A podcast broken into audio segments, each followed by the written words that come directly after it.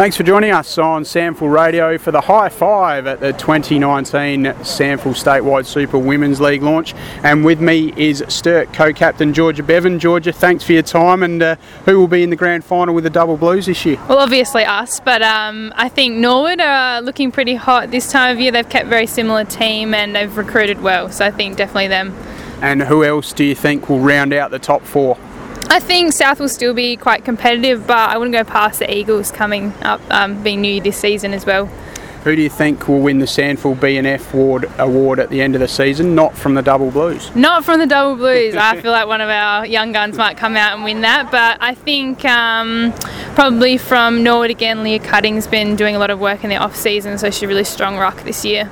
Who do you think might win the Powerade Breakthrough Player? And this time it can be from Sturt. Uh, yeah, I definitely think we've got some young guns that will come out and win this award. I think um, we've got Zoe, our ruck. Um, she's can play, obviously play ruck and really athletic, gets up and above Leah as well, um, but can play around the ground too. So I think she'll be one to look out for. And just the listeners' benefit, Zoe's surname and a bit of background. Uh, I think it's Bruce. So uh-huh. she's from um, basketball background. Okay. So she actually is only about 15, um, but still comes out and is really competitive at a senior level. She played in our Sturt juniors this year and has come up and made the senior squad.